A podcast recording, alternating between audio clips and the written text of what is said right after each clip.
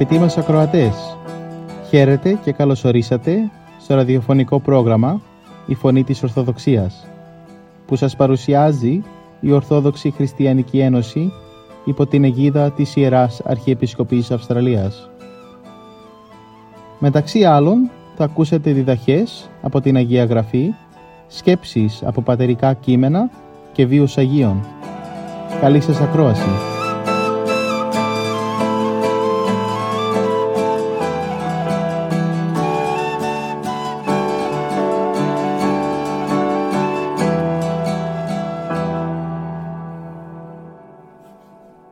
Στην εκπομπή μας σήμερα θα ακούσουμε από τον ιατρό Ιωάννη Δημητρίου για το σημερινό Ευαγγελικό Ανάγνωσμα με θέμα τη συνάντηση του Κυρίου Ιησού Χριστού με τη Χαναναία από το Καταμανθέο Ευαγγελίου κεφάλαιο 15 στίχη 21 έως 28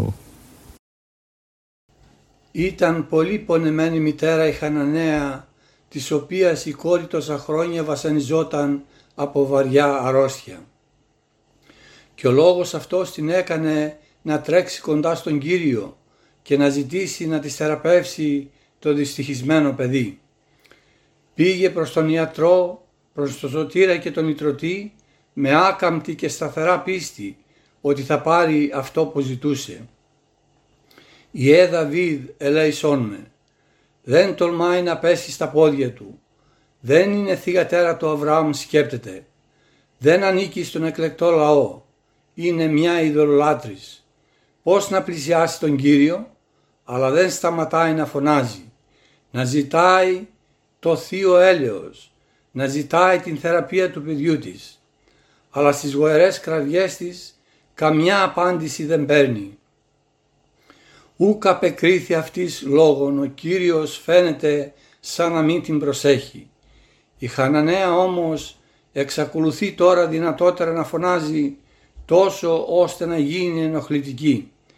Οι μαθητέ δεν μπορούν να την ακούνε και παρακαλούν τον Κύριον απόλυσον αυτήν ότι κράζει όπισθεν ημών. Αλλά ο θείος διδάσκαλος για να αναδειχθεί η πίστη της Χαναναίας τους απαντά «Δεν ήρθα παρά για τους Ισραηλίτες και για αυτούς μόνο πρέπει να ενδιαφέρομαι».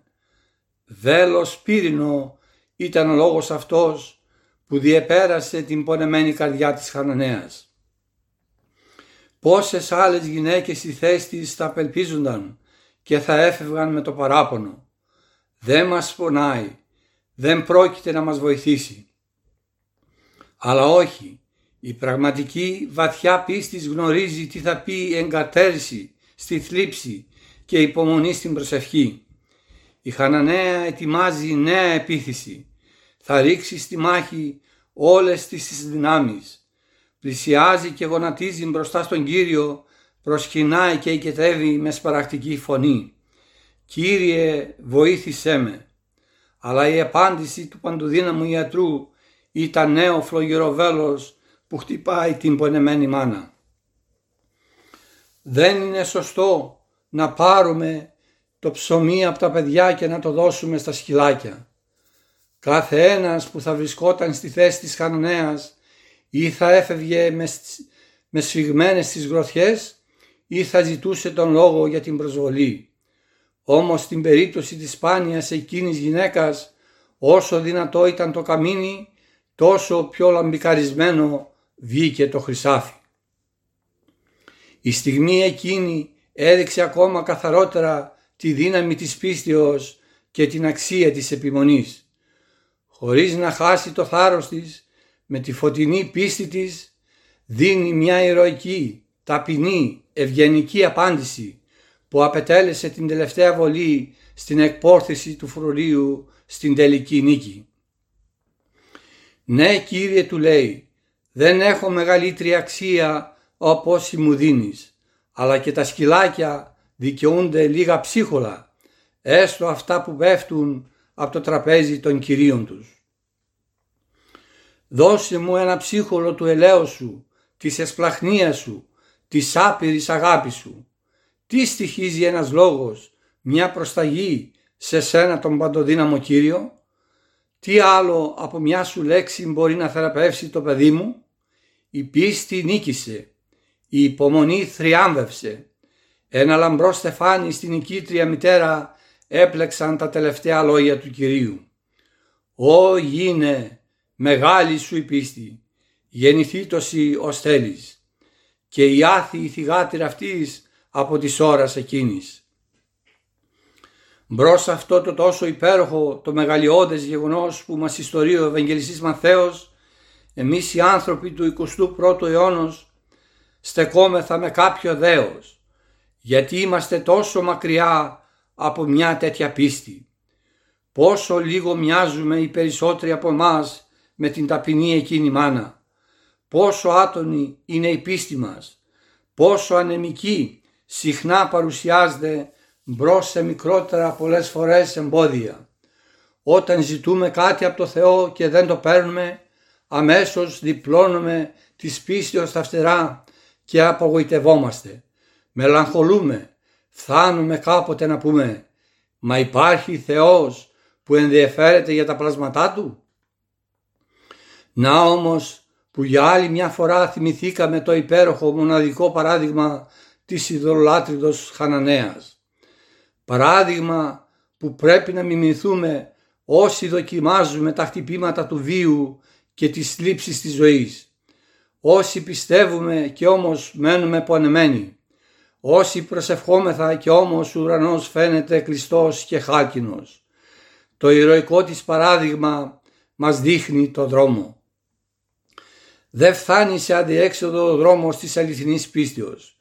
Δεν ξέρει μια τέτοια πορεία.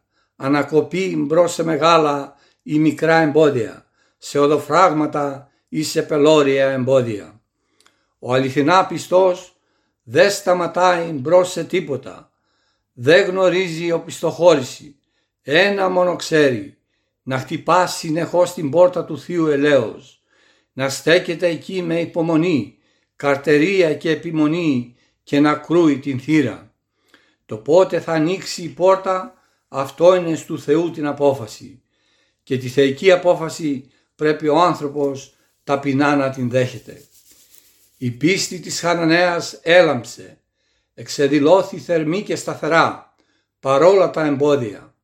Είναι πλέον καιρός να απολαύσει τον καρπό της πίστεώς της Χαναναία.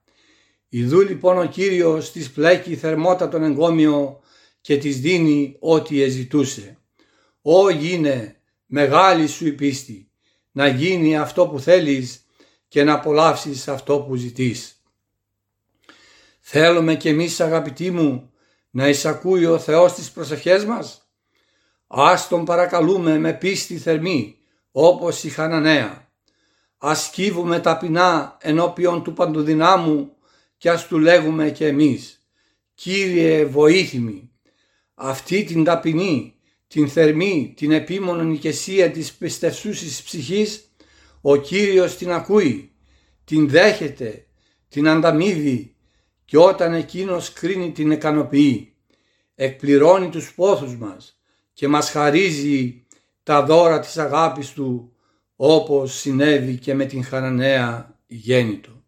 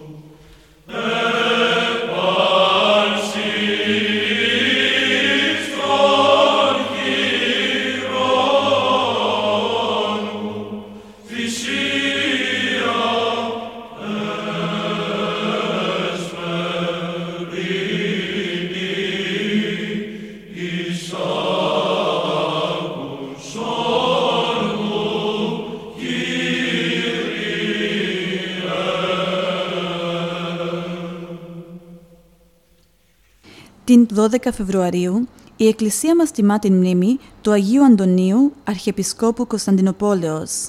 Στο πρόγραμμά μας σήμερα θα αφαιρώσουμε μερικές σκέψεις από τη ζωή του. Άλλοι νομίζουν ότι ο εορταζόμενος την 12η Φεβρουαρίου Αντώνιος, Αρχιεπίσκοπος Κωνσταντινοπόλεως, είναι ο Αντώνιος ο δεύτερος, που πατριάρχευσε το 893 με 895.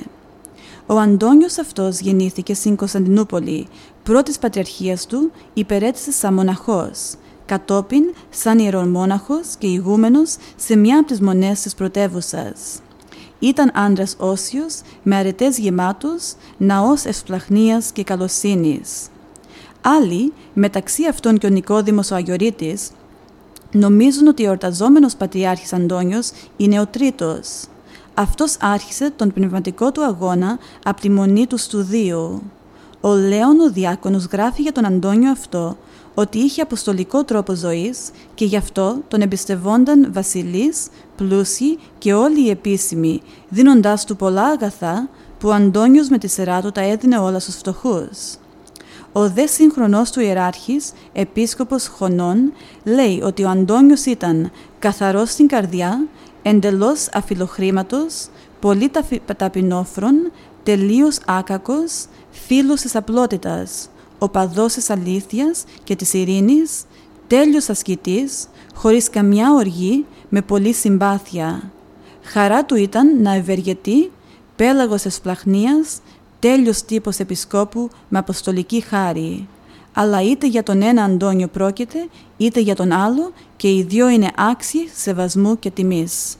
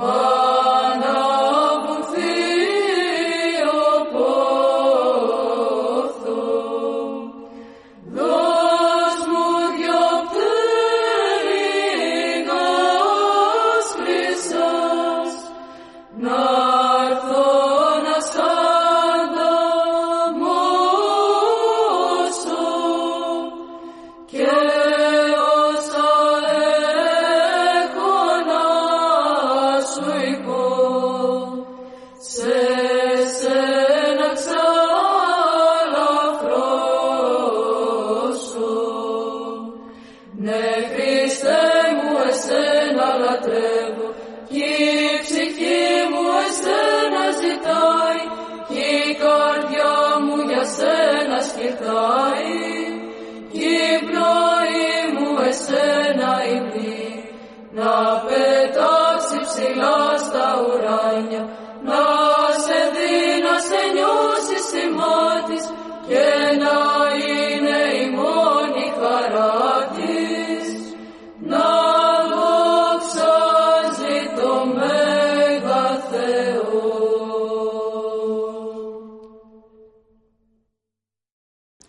Συνεχίζουμε το πρόγραμμά μας με μερικές σκέψεις για τη μάχη της ψυχής.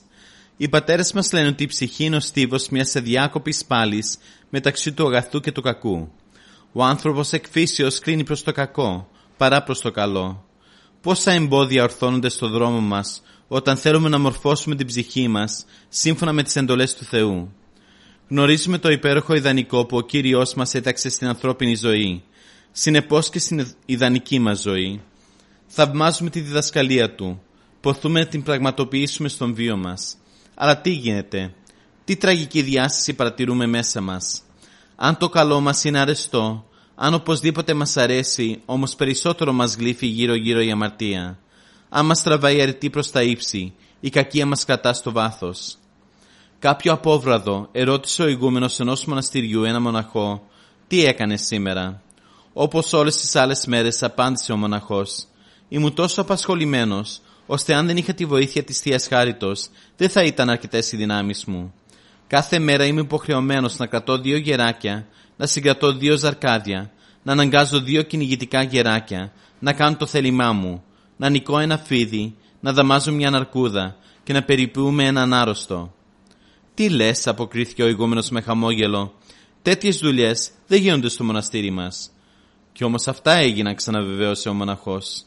Τα δύο γεράκια είναι τα μάτια μου, που πρέπει συνεχώς να τα προσέχω, για να μην πέσουν σε κάτι απαγορευμένο.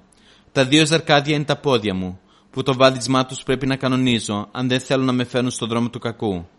Τα δύο κυνηγετικά γεράκια είναι τα χέρια μου, που οφείλουν τα υποχρεώνω να εργάζονται και να κάνουν το καλό. Και το φίδι είναι η γλώσσα μου, που έχει ανάγκη χιλιάδες φορές την ημέρα να χαλιναγωγείται, για να μην μιλάει άκρητα και επιπόλαια. Ύστερα αρκούδα είναι η καρδιά μου που πρέπει να της δαμάζω τον εγωισμό και την κοινοδοξία. Και τέλος ο άρρωστος είναι το σώμα μου που έχω υποχρεώσει συνεχώς να το προσέχω για να μην το κυριεύει η αρρώστια της φιλιδονίας. Πολύ δίκαιο είχε ο μοναχός αυτός.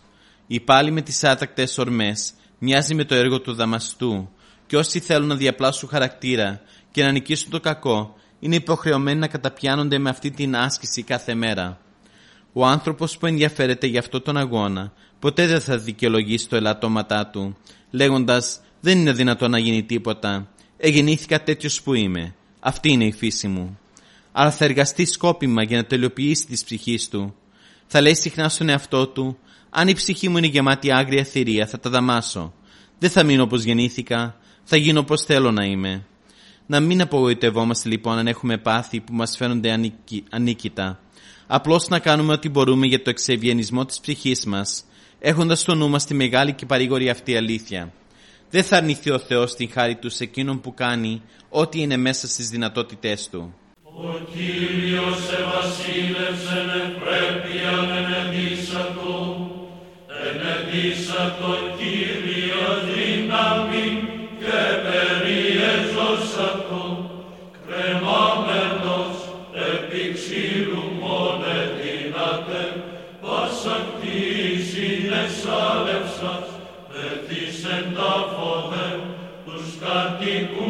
κατοικούντας εν τάφης ανέστησας, παθασίαν και ζωή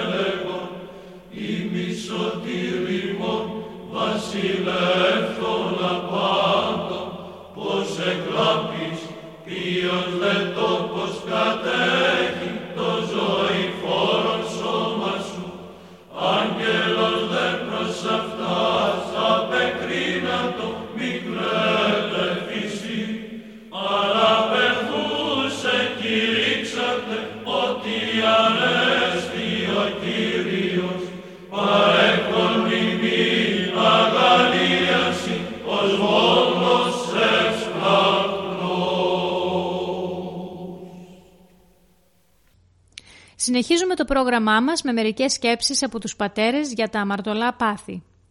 Ο Μέγας Αθανάσιος μας λέει «Ο άνθρωπος φοβάται το θάνατο και τον χωρισμό του σώματος επειδή δεν θέλει να απομακρυνθεί από τις επιθυμίες». Ο Άγιος Γρηγόριος ο Θεολόγος μας λέει «Είσαι νέος, αντιστάσου εναντίον των παθών. Συγκαταρρυθμίσου στην κατάταξη του Θεού, αρίστευσε εναντίον του Γολιάθ, νίκα τις χιλιάδες και μυριάδες των εχθρών σου.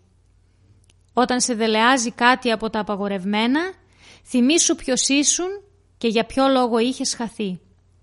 Μη θαυμάζεις τίποτα το παροδικό και μην παραβλέψεις τίποτα το μόνιμο. Ούτε να προσπαθήσεις να αγκαλιάσεις κάτι που σου φεύγει ενώ το κρατάς. Ο Άγιος Γρηγόριος Νήσης μας λέει «Το να μην παρασυρθείς από την ορμή του πάθους, σαν από άλλο χήμαρο, αλλά να αντισταθείς σαν άντρα σε αυτή την επιθυμία και με τις σκέψεις να αποκρούσεις το πάθος αυτό είναι έργο της αρετής. Τα εσχρά θεάματα, τα βουτυγμένα στα πάθη ακροάματα, ανοίγουν στους ανθρώπους το δρόμο στη φάλαγγα των κακών, καρικεύοντας με τα προσανάματα την τροφή της ακα- ακολασίας. Ο Άγιος Ιωάννης ο Σιναήτης μας λέει «Η μνήμη της αιώνιας φωτιάς ας κοιμάται κάθε βράδυ μαζί σου και ας ξυπνάει πάλι μαζί σου. Με τον τρόπο αυτό δεν θα σε κυριεύσει ποτέ η τεμπελιά και η σαρκική επιθυμία. Εκείνος που περιποιείται την κοιλιά του και αγωνίζεται να νικήσει το πνεύμα της πορνείας μοιάζει με εκείνον που προσπαθεί να σβήσει μεγάλη φωτιά με λάδι. Εκείνος που προσπάθησε να σταματήσει τον πόλεμο της πορνείας μόνο με την εγκράτεια είναι ίδιος με εκείνον που κολυμπάει με ένα χέρι να βγει από το πέλαγος. Να συνεταιριάσεις λοιπόν με την εγκράτεια την ταπείνωση, διότι χωρίς την δεύτερη η πρώτη αποδεικνύεται ανοφελής.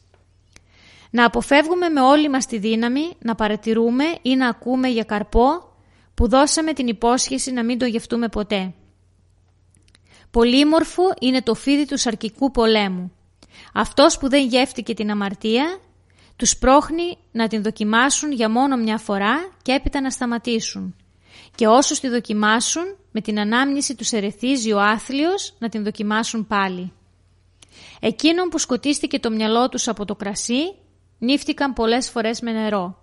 Και εκείνον που σκοτίστηκε το μυαλό τους από τα πάθη, νύφτηκαν με δάκρυα μετανοίας.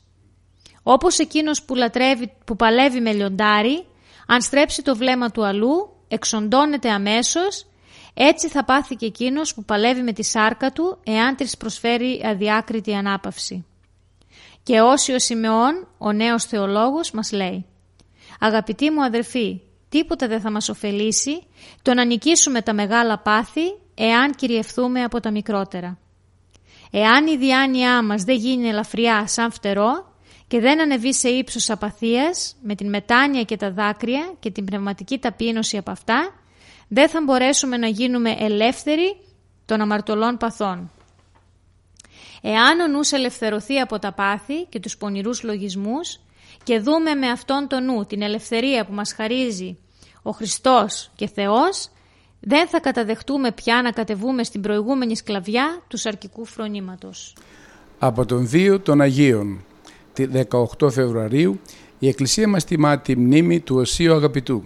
Στο πρόγραμμά μας σήμερα θα αφιερέσουμε μερικές σκέψεις από τη ζωή του. Ο Όσιος Αγαπητός ήταν από χριστιανικό γέννημα της Καπαδοκίας και είχε εισέλθει κατά την νεανική του ηλικία σε ένα από τα εκεί μοναστήρια. Εκεί ζούσε με πνεύμα διακονίας, προθυμότατος στις υπηρεσίες και σαν ο τελευταίος από όλους. Επί βασιλέως Λικινίου στρατεύτηκε και όταν καταδιώχτηκαν οι χριστιανοί υποβλήθηκε σε βασανιστήρια.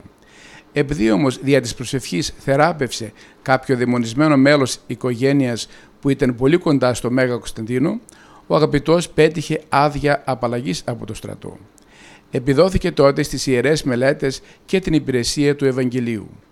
Ο επίσκοπος όμως της πόλης Σινάου πληροφορήθηκε τα χαρίσματά του και τον χειροτώνησε ιερέα.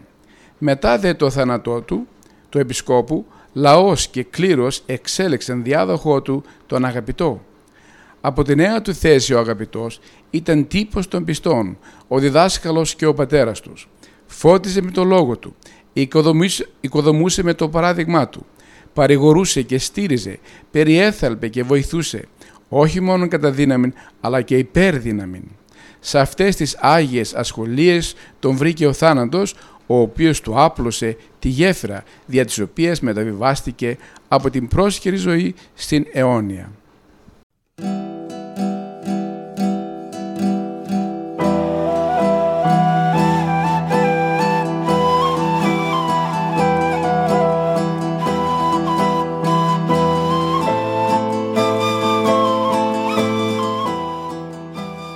Και εδώ φτάσαμε στο τέλος του προγράμματος.